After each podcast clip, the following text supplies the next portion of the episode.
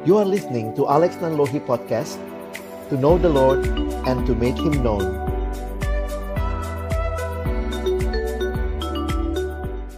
Bapa di dalam surga, kami datang dalam ucapan syukur sore hari ini karena sungguh kami boleh menikmati Engkau Allah kami yang baik dan yang menyatakan kebaikan-Mu di dalam hidup kami.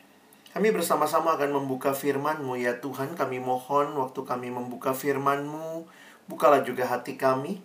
Jadikanlah hati kami seperti tanah yang baik, supaya ketika benih firman Tuhan ditaburkan boleh sungguh-sungguh berakar, bertumbuh, dan juga berbuah nyata di dalam kehidupan kami. Berkati baik hambamu yang menyampaikan firman, setiap kami yang mendengar, Tuhan tolonglah kami semua, agar kami bukan hanya jadi pendengar-pendengar firman yang setia, tapi mampukan dengan kuasa dari rohmu yang kudus, kami dimampukan menjadi pelaku-pelaku firman-Mu di dalam hidup kami, di dalam masa muda kami. Bersabdalah ya Tuhan, kami anak-anakmu sedia mendengarnya dalam satu nama yang kudus, nama yang berkuasa, nama Tuhan kami Yesus Kristus. Kami menyerahkan pemberitaan firman-Mu. Amin. Shalom teman-teman. Kita sama-sama akan belajar pada sore hari ini dari kebenaran firman Tuhan dan saya coba share ya untuk uh, screen sore ini untuk kita bisa melihat saya menyiapkan presentasi slide buat kita untuk membahas tema ini ya. Akulah terang dunia. Jadi ini bagian dari apa yang Tuhan Yesus sampaikan dalam Injil Yohanes. Beberapa kali, ada tujuh kali dikatakan Yesus mengatakan akulah, akulah, aku adalah. Dan ini menunjukkan kembali kepada siapa Yesus yang datang ke dalam dunia. Nah, untuk memahami bagian ini, mari sama-sama kita membaca di dalam Injil Yohanes pasal yang ke-8 ayat 12 sampai dengan ayat yang ke-20 ya. Injil Yohanes pasal yang ke-8 ayat 12 sampai dengan ayat yang ke-20. Teman-teman bisa lihat, saya sudah tulis ayatnya di depan supaya teman-teman bisa sambil membaca.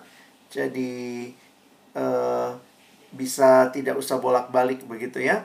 Nah, saya akan uh, mengajak kita membaca juga, jadi tolong baca juga, mungkin bisa bersuara atau dalam hati, tapi coba ikuti ya. Maka Yesus berkata pula kepada orang banyak, katanya, Akulah terang dunia. Barang siapa mengikut aku, ia tidak akan berjalan dalam kegelapan, melainkan ia akan mempunyai terang hidup. Kata orang-orang Farisi kepadanya, "Engkau bersaksi tentang dirimu, kesaksianmu tidak benar."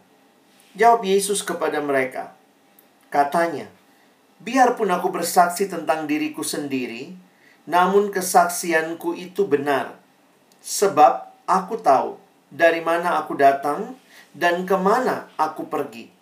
Tetapi kamu tidak tahu dari mana aku datang dan ke mana aku pergi." Kamu menghakimi menurut ukuran manusia, aku tidak menghakimi seorang pun. Dan jikalau aku menghakimi, maka penghakimanku itu benar, sebab aku tidak seorang diri, tetapi aku bersama dengan Dia yang mengutus aku. Dan dalam kitab Tauratmu ada tertulis bahwa kesaksian dua orang adalah sah. Akulah yang bersaksi tentang diriku sendiri, dan juga Bapa yang mengutus aku bersaksi tentang aku. Maka kata mereka kepadanya, "Di manakah Bapamu?" Jawab Yesus, "Baik aku maupun Bapakku tidak kamu kenal. Jikalau sekiranya kamu mengenal aku, kamu mengenal juga Bapakku." Kata-kata itu dikatakan Yesus dekat perbendaharaan waktu ia mengajar di dalam bait Allah dan tidak seorang pun yang menangkap dia karena saatnya belum tiba. Nah, teman-teman yang dikasihi Tuhan, kalau kita melihat apa yang disampaikan di dalam bagian ini, maka tentu kita harus melihat juga dari bagian sebelumnya di mana pada waktu itu Yesus sedang berada di Yerusalem untuk perayaan Pondok Daun. Ya. Nah, teman-teman bisa melihat sedikit tentang perayaan Pondok Daun yang dirayakan orang Israel. Mereka tinggal di tempat-tempat yang uh, dibuat dari pondok dari daun begitu ya. Itu mengingatkan mereka perjalanan yang mereka sudah lalui ketika Tuhan membawa mereka keluar dari Mesir. Nah, saya menuliskan perayaan Pondok Daun mengingatkan umat Israel saat mereka melewati padang gurun dan dipimpin Tuhan melalui tiang awan pada siang hari. Kegelapan malam tenggelam oleh kehadiran Allah dalam tiang api pada malam hari. Sehingga kalau kita memperhatikan klaim yang Yesus buat dengan dia mengatakan dirinya adalah terang dunia, ini menjadi satu klaim atau satu pernyataan yang sangat-sangat mengingatkan mereka konteks itu.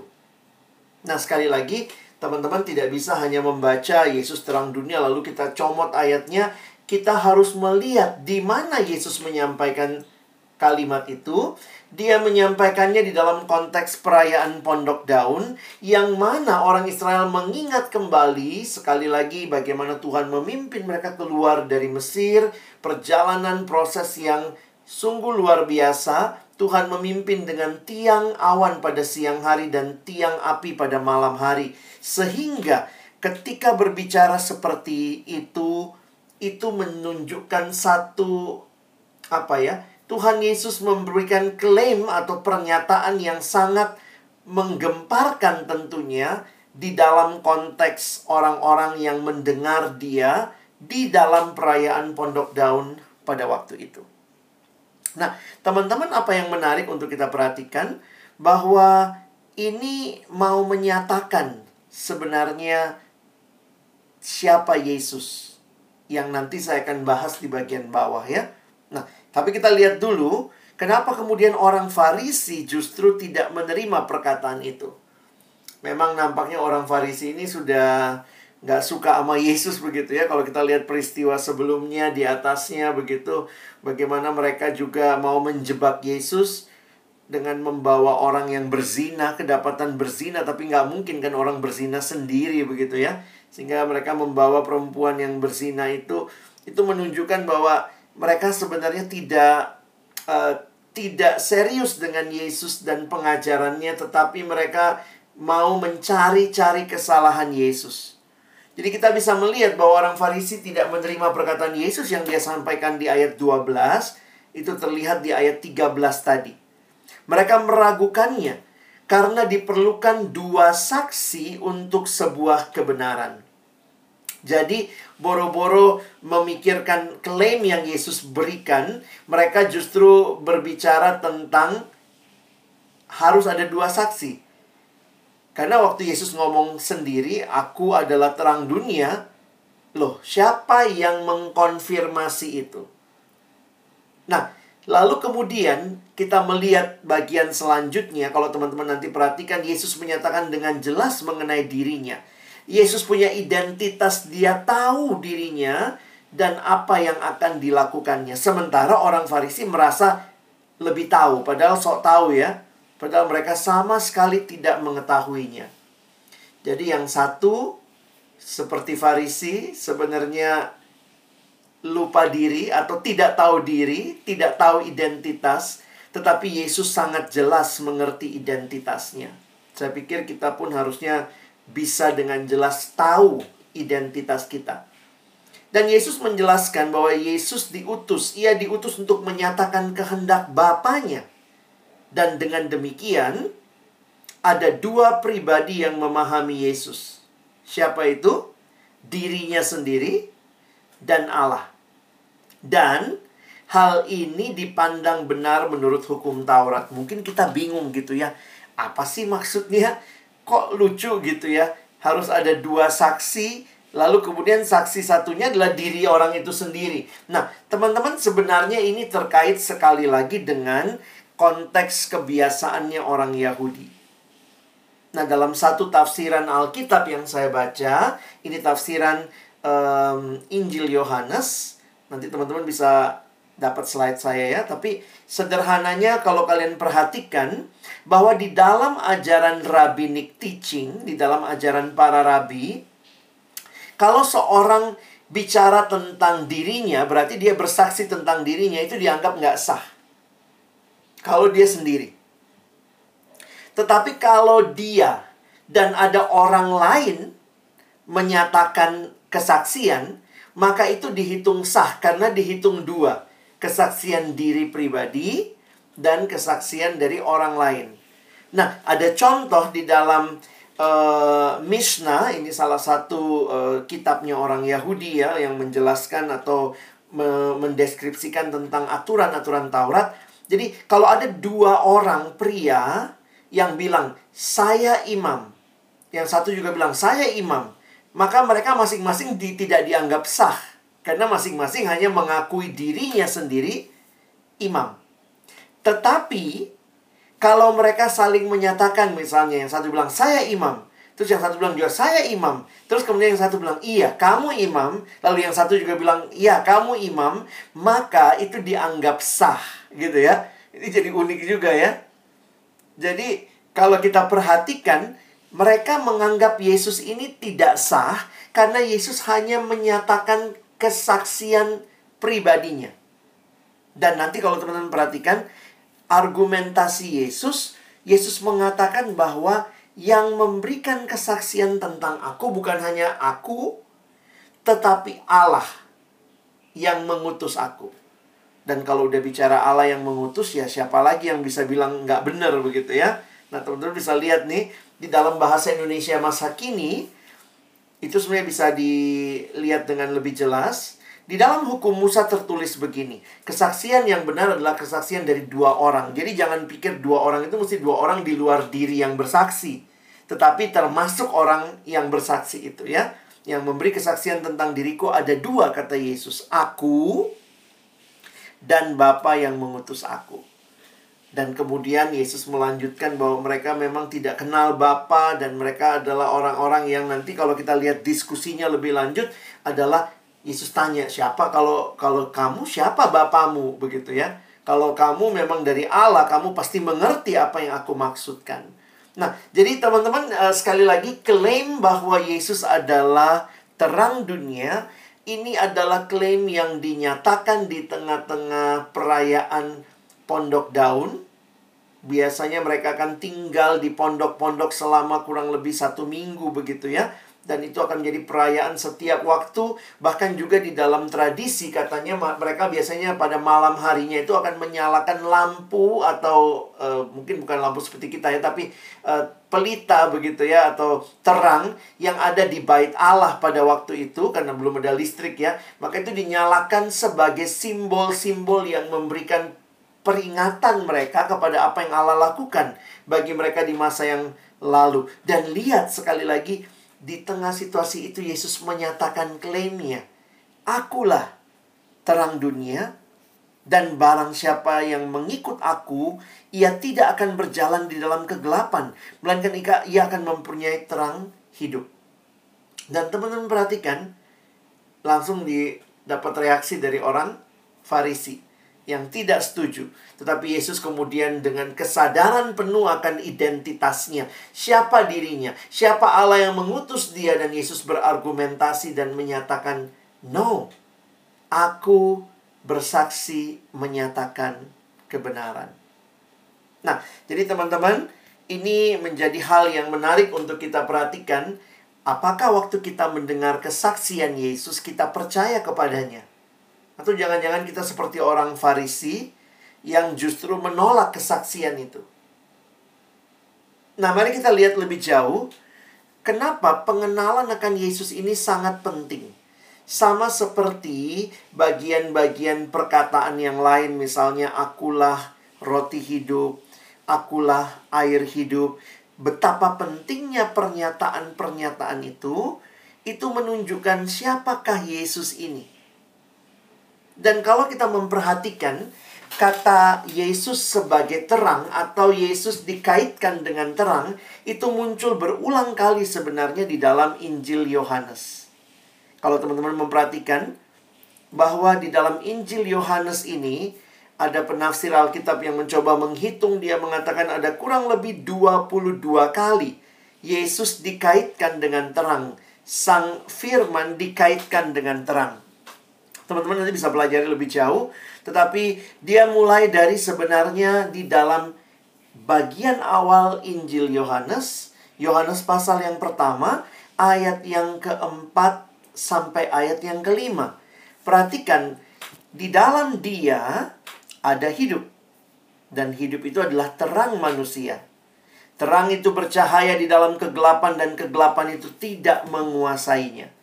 Ini yang disebut sebagai dialektikanya Yohanes. Jadi Yohanes banyak menuliskan dengan istilah dialektika secara teologis. Maksudnya dia mencoba mengkontraskan terang, gelap. Hidup kekal, binasa.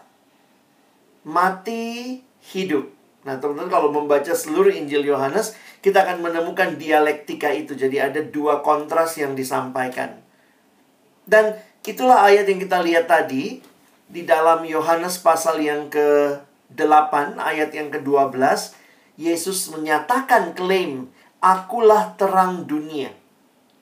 Jadi sekali lagi Yesus menyatakan itu di tengah-tengah perayaan Pondok Daun dan satu penafsir mengatakan sebenarnya ini sangat menggelegar karena Yesus tidak hanya bicara dia adalah terang bagi orang Israel.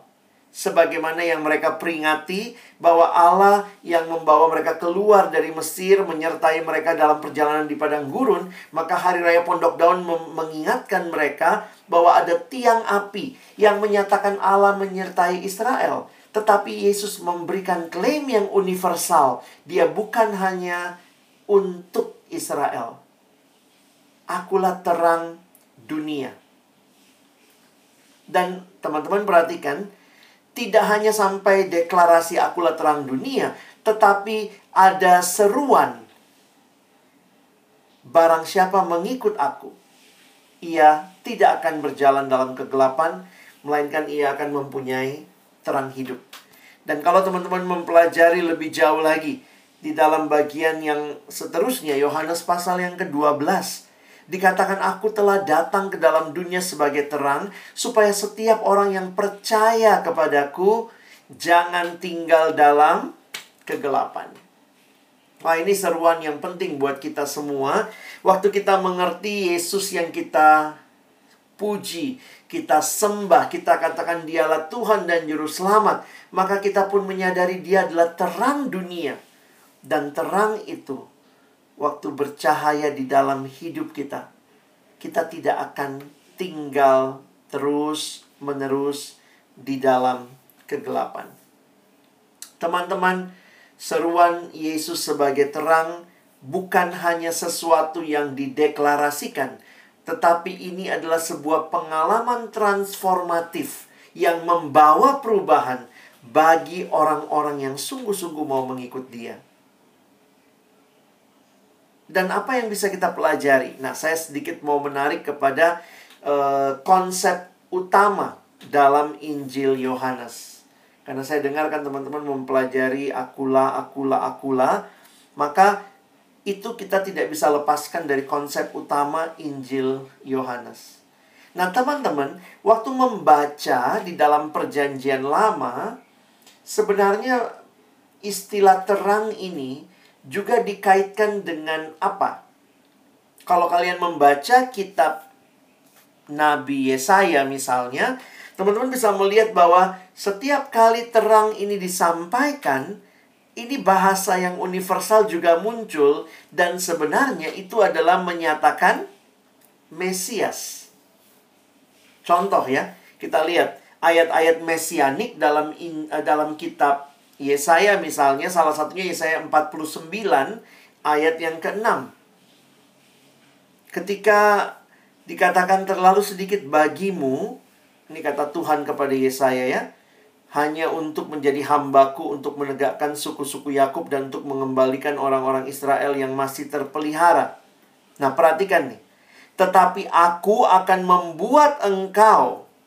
Nah, ini engkaunya ini adalah Mesias, hamba Tuhan. Memang ada yang bilang pada waktu itu dikaitkan dengan Yesayanya. Ya, tetapi sebenarnya dalam konteks yang lebih luas, maka penggenapannya bisa jadi kepada Yesaya pada waktu itu tetapi juga bahkan melampaui itu, ayat ini bicara tentang Mesias yang nanti akan datang. Perhatikan, tetapi aku akan membuat engkau menjadi terang bagi bangsa-bangsa, supaya keselamatan yang daripadaku sampai ke ujung bumi.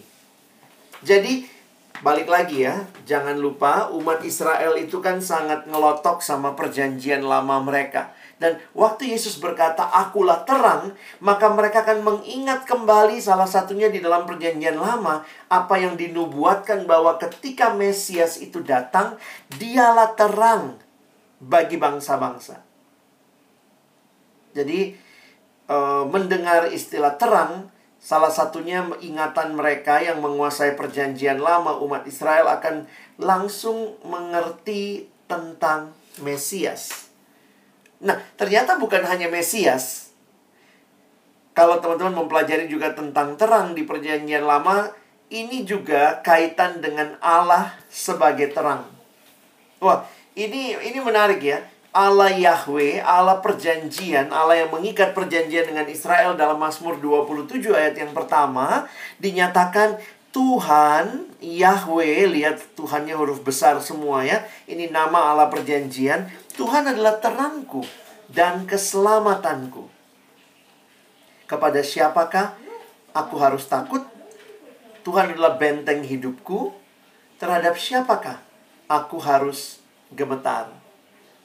Nah, teman-teman, kenapa ayat-ayat ini saya angkat? Karena tentunya bagi orang Israel yang pernah mengalami pertolongan Tuhan di dalam Perjanjian Lama dengan Allah membawa mereka keluar dari Mesir, itu mereka mengalami apa artinya ada tiang awan dan tiang api yang menyertai mereka, tetapi juga Allah menjanjikan ada Mesias.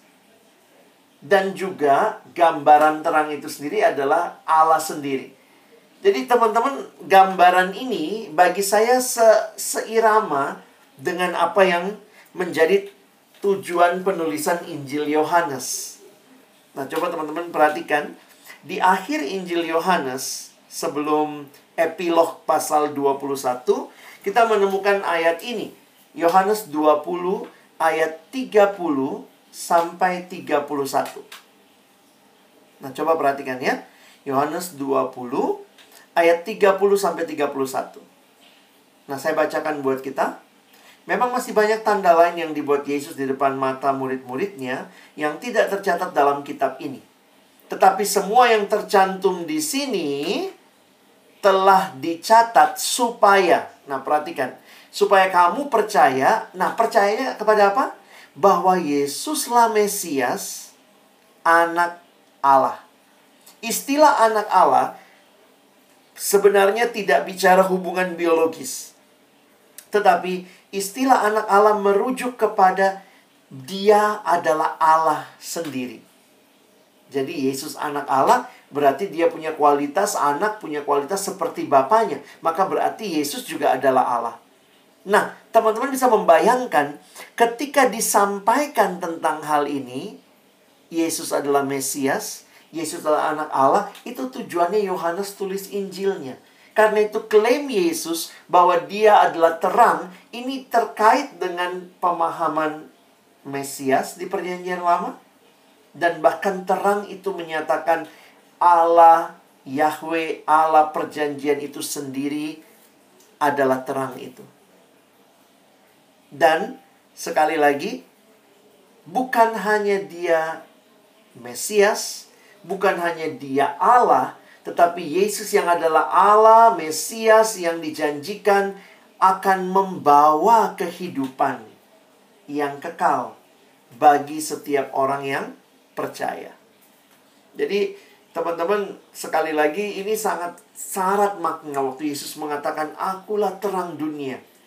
wow, orang-orang itu akan langsung mengingat. Itu klaim yang Yesus buat mau menyatakan dirinya sebagai Mesias dan juga sebagai Allah sendiri. Nah, teman-teman bagaimana kita membawa ini dalam hidup kita ya? Saya ingat kalimatnya C.S. Lewis. C.S. Lewis mengatakan kalimat ini, kutipan ini yang sering banyak dipakai atau banyak orang mengutip kembali.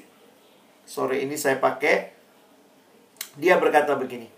I believe in Christianity as I believe that the sun has risen. Saya percaya kepada kekristenan sebagaimana saya percaya, saya yakin ke, akan matahari yang terbit. Not only because I see it, bukan hanya karena saya melihatnya, but because by it I see everything else. Jadi kalau teman-teman mempelajari kembali klaim Yesus tadi, saya pikir bisa dikaitkan dengan apa yang disampaikan oleh C.S. Lewis ini. C.S. Lewis mau menyatakan bahwa sebenarnya bukan hanya waktu matahari terbit saya jadi tahu ada matahari, tetapi melalui matahari yang terbit itu yang sinarnya memancar saya jadi tahu semua yang lain. Nah, kita bisa kaitkan begini ya. By claiming to be the light of the world, dengan menyatakan dirinya sebagai terang dunia, sebenarnya Yesus lagi ngomong apa sih? Yesus sedang mengatakan, hanya melalui saya, kamu bisa melihat dan mengerti segala sesuatu yang lain. Only by me, you uh, only by me can you see and understand this world. Teman-teman sekali lagi ya, Kalimatnya jangan lupa, itu tidak berhenti akulah terang dunia. Tapi kalimat selanjutnya ada dampak atau ada konsekuensi di mana Yesus berkata, Barang siapa mengikut aku, ia tidak akan berjalan di dalam kegelapan, melainkan ia akan mempunyai terang hidup. Orang-orang yang ber, mengalami kehadiran Tuhan, kenal siapa Tuhan. Bukan hanya dia akhirnya tahu Tuhan, tetapi dengan pengenalannya akan Tuhan, dia akan melihat seluruh bagian hidupnya dengan utuh. Sehingga your life will only make sense as you submit to Jesus. Kamu akan bisa ngerti hidup masuk pemikiranmu dengan masuk akalmu dengan baik hanya kalau engkau menyerahkan dirimu kepada Yesus.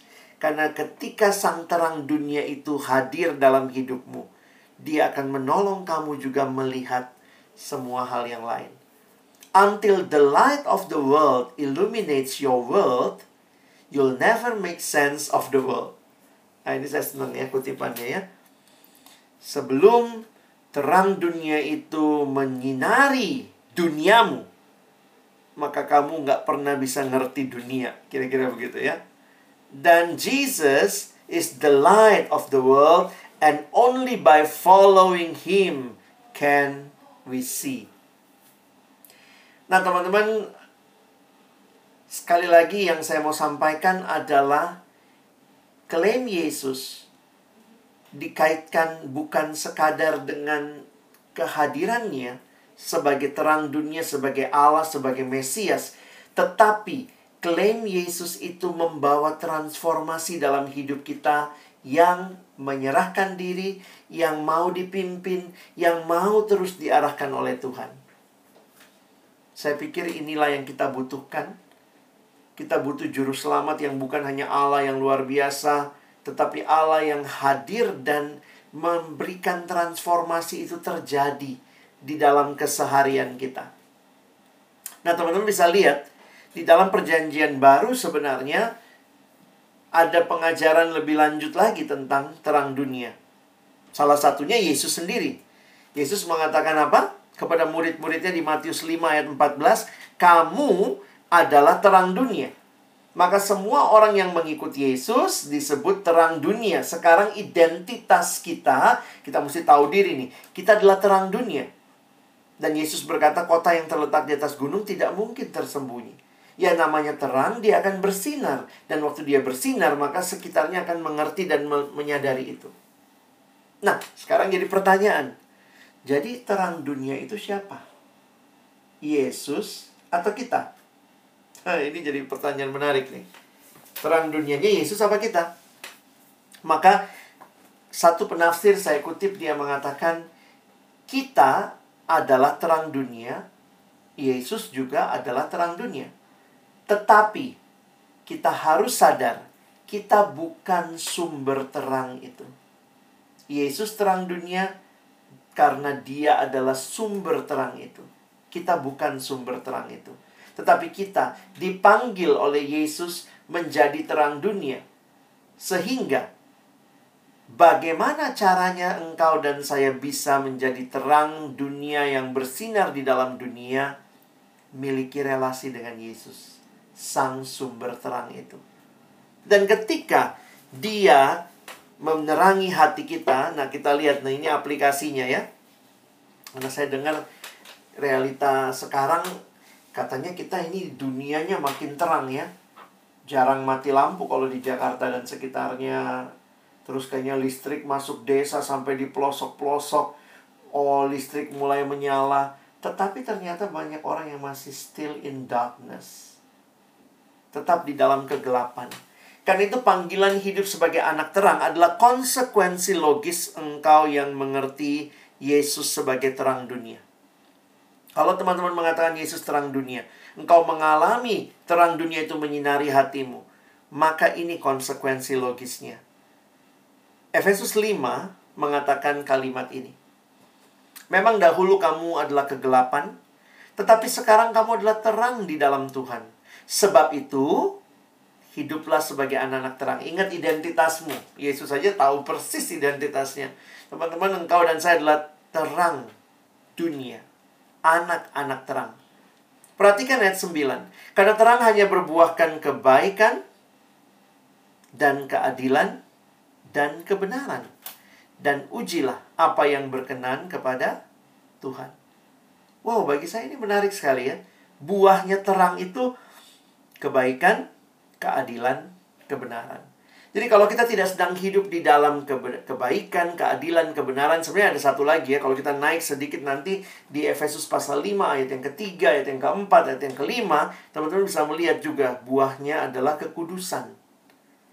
Jadi kalau kita jatuh lagi dalam pornografi, lagi apa studi from home, kita terus hidup dalam ketidakbenaran, kita hidup dalam ketidakadilan, kita hidup dalam ketidakbaikan, maka sebenarnya kita mesti terus cek hidup kita ya. Where are you at the moment? Dalam situasi apa kita? Memang kita masih bisa jatuh, itu realita setelah kita percaya Yesus, kita masih mungkin jatuh dalam dosa. Tetapi ingat identitas. Seolah-olah Tuhan mau ingatkan lagi, know your identity. Hiduplah sebagai anak terang. Tuhan, kenapa aku nggak bersinar? Tanya lagi, kamu punya relasi nggak dengan dia sang sumber terang itu? Jangan cuma kenal klaimnya, oh Yesus, Yesusku terang dunia. Tetapi kalau dia terang dunia, apa dampaknya bagi hidupmu dan hidupku? Nah perhatikan, kegelapan menjadi hal yang sangat mengerikan. Janganlah turut mengambil bagian dalam perbuatan-perbuatan kegelapan. Kalau lihat tadi ada tiga buahnya, keadilan, kebenaran, ya kebaikan, maka buahnya kegelapan nothing. Tidak berbuahkan apa-apa. Tetapi sebaliknya telanjangilah perbuatan-perbuatan itu, sebab menyebutkan saja pun apa yang dibuat oleh mereka di tempat-tempat yang tersembunyi telah memalukan. Tetapi segala sesuatu yang sudah ditelanjangi oleh terang itu menjadi nampak, sebab semua yang nampak adalah terang. Realita terang itu hadir dalam hidup kita, akan membawa perubahan. Cara pandang kita pun akan berubah karena sekali lagi seperti yang C.S. Lewis katakan, ketika saya tahu matahari itu terbit, maka saya tahu ada yang namanya matahari. Tapi lebih dari itu, karena matahari itu ada, saya ditolong melihat segala sesuatu yang lain. Demikian juga dengan Allah. Ketika engkau dan saya tahu dia terang. Bukan hanya kita, oh ya Yesusku terang. Tetapi melalui terang yang kita alami kita pun bisa dengan jelas melihat hal-hal di sekitar kita. Nah, memang kita dipanggil untuk hidup berbeda. Konsekuensi logis dari orang yang mengalami terang itu.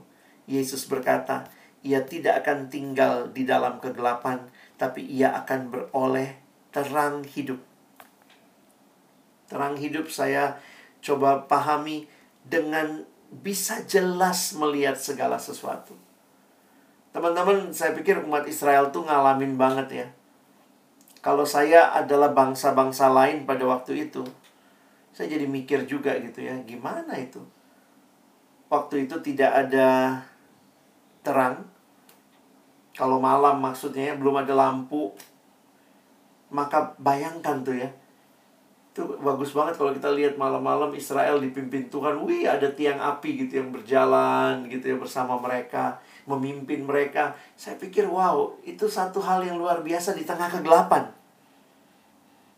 Jadi itu bukannya lampu yang dinyalakan oleh manusia tapi lampunya Allah. Dan itu kelihatan menuntun Israel. Wow, itu pasti sangat mengagumkan buat bangsa-bangsa lain. Sehingga Israel langsung tahu waktu bicara terang itu Allah. Itu yang Allah lakukan bagi kami. Dia menyertai 40 tahun dalam perjalanan.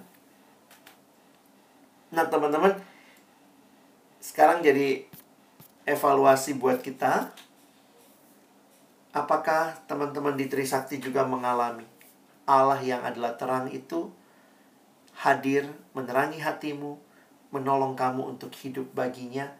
Benar-benar engkau diterangi dan bisa lihat semua dengan jelas. Saya tutup dengan ilustrasi ini ya.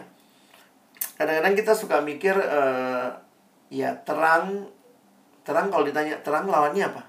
Oh, terang lawannya gelap. Gelap lawannya terang. Ya orang bodoh juga tahu gitu ya. Tapi sebenarnya kalau kita mempelajari lebih jauh lagi, maka sebenarnya terang sama gelap itu nggak berlawanan, teman-teman. Loh kok bisa gitu ya? Tetap sih kalau ujian bahasa Indonesia isi ya itu berlawanan ya. Tetapi kalau kita mau melihat esensi, terang sama gelap tidak berlawanan. Teman-teman fisika mungkin ngerti gitu ya. Yang suka fisika bahwa sebenarnya kalau kita perhatikan uh, kalau terang sama gelap berlawanan, berarti kan sama kuat. Maka ini konsekuensinya. Kalau benar-benar sama kuat harusnya begini. Kalau ada center terang untuk menerangi kegelapan, seharusnya kalau itu sama kuat, ada center gelap untuk menggelapi keterangan. gitu ya. Saya ulangi kalau sama kuat, maka harusnya ada senter terang untuk menerangi kegelapan, dan sebaliknya harusnya ada senter gelap untuk menggelapi keterangan. Tetapi realitanya nggak demikian. Kenapa? Karena memang nggak eh, apa terang dan gelap pada esensinya tidak berlawanan. Saya kasih contoh. Saya kasih sebuah cerita, kalian coba tangkap inti ceritanya ya. Jadi ini cerita tentang gua. Gu, gu, bukan gue, bukan gue, goa, goa ya, ada goa ya. Jadi tersebutlah ada sebuah goa, gua yang tinggal di dasar bumi yang gelap dan dingin. Nah, ini cerita aja ya. Sang gua tinggal di dasar bumi yang gelap dan dingin. Nah, satu waktu gua ini dapat undangan dari matahari temannya yang tinggal di permukaan bumi. Dan memang gua belum pernah datang ke tempatnya matahari di permukaan bumi. Dia selama ini cuma tinggal di rumahnya yang gelap dan dingin. Lalu kemudian ketika itu akhirnya gua menerima undangan matahari dan dia datang ke permukaan bumi dan itulah untuk pertama kalinya dia melihat cahaya yang terang, dia melihat semua yang indah dan dia sangat senang dia diajak matahari berjalan-jalan sampai akhirnya sore menjelang. Gua harus kembali lagi ke rumahnya di dasar bumi yang gelap dan dingin. Merasa berhutang budi, akhirnya gua mengirimkan undangan balasan. Nah, kali ini dia kirim undangan balasan kepada matahari. Dia kirim undangan, "Mat, gitu kali ya. Mat, datanglah ke rumahku." Memang menarik sekali, matahari juga belum pernah lihat kegelapan. Jadi waktu gue cerita tentang kegelapan, dia wah, aku pengen lihat. Lalu kemudian gue kirim undangan dan datanglah matahari akhirnya memenuhi undangan gue dan dia datang ke rumahnya gue di dasar bumi. Apa yang terjadi? Wah, gua sangat senang gua mengantar matahari keliling-keliling gitu ya. Lima menit pertama matahari masih senang ngobrol-ngobrol gitu ya. Lima menit kemudian, 10 menit udah berlalu, makin gelisah si matahari. Sampai akhirnya 15 menit matahari kemudian berkata sama gua, gua, gua, gua berhenti, berhenti. Gua, lu janji sama saya, lu janji untuk tunjukkan kegelapan. Kita udah muter-muter 15 menit. Mana kegelapan itu? Did you get my point? Kalau kita bicara terang, terang itu lebih kuat dari gelap. Terang tidak berlawanan dengan gelap. Gelap kalah dengan terang. Itu yang benar. Jadi kalau jangan berpikir terang sama gelap itu kayak satu sama gitu ya atau kosong-kosong. No. Terang itu lebih kuat. Anggaplah misalnya apa? Uh, satu nol. Terangnya satu, gelapnya nol atau ya mungkin terlalu jelek kalau satu nol ya seribu nol seribu itu terang nol itu kegelapan jadi sebenarnya apa itu gelap gelap adalah ketiadaan terang karena kalau ada terang gelap pergi gelap akan hilang wow saya waktu merenungkan akan hal ini jadi coba merefleksikan begitu ya Makanya Tuhan memperkenalkan dirinya sebagai terang. Dan sering kali iblis dan antek-anteknya disebut sebagai kegelapan. Jangan pikir Tuhan sama iblis satu sama. No. Tuhanku lebih kuat, lebih menang daripada si iblis. Seribu nol kalau perlu begitu ya. Kenapa? Terang melenyapkan kegelapan. Ketika engkau dan saya mengalami Yesus yang adalah terang itu, bersinar di hidup kita, maka engkau akan baik-baik dengan hidupmu, ingat identitasmu, tahu panggilanmu, dan justru engkau bisa bersinar supaya orang lain bisa kemudian juga melihat siapa terang dunia yang membuat hidupmu begitu bersinar. Teman-teman, saya rindu teman-teman dalam Trisakti jadilah terang Jadilah anak-anak Tuhan yang hadir di tengah kegelapan, membawa perubahan. Dimulai dengan apa? Dimulai dengan hidup kita. Kiranya Tuhan menolong kita mengenal Dia, dan pengenalan kita akan Dia, Sang Terang Dunia, membawa hidup kita ditransformasi, sehingga kita pun jadi terang dunia yang membawa orang lain kenal terang, sumber terang yang sejati itu. Amin. Mari kita berdoa. Tuhan tolong kami. Sekali lagi.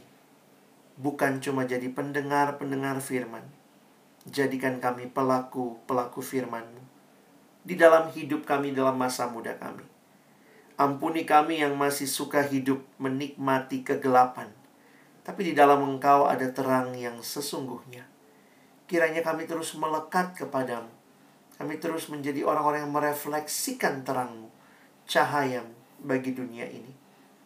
Biarlah situasi tidak membuat kami lupa akan Tuhan, lupa identitas, menyerah dengan keadaan, jatuh lagi dalam dosa-dosa yang lama, tapi kami mau jadi orang-orang yang serius. Betul-betul mengalami Tuhan, mengikut Engkau seumur hidup kami. Tuhan tolong adik-adikku dalam situasi pandemi yang kami alami ini juga. Seringkali kami menyerah dengan dosa-dosa lama kami. Tapi kembali kuatkan kami, memandang kepada terangmu, dan mengalami hidup yang baru, yang ditransformasi, untuk kami melangkah ke depan, menjadi terang bagi kemuliaan Tuhan. Kami bersyukur untuk firman-Mu, tolong kami bukan cuma jadi pendengar firman, tapi jadi pelaku-pelaku firman dalam hidup kami. Dalam nama Yesus kami berdoa, kami bersyukur. Amin.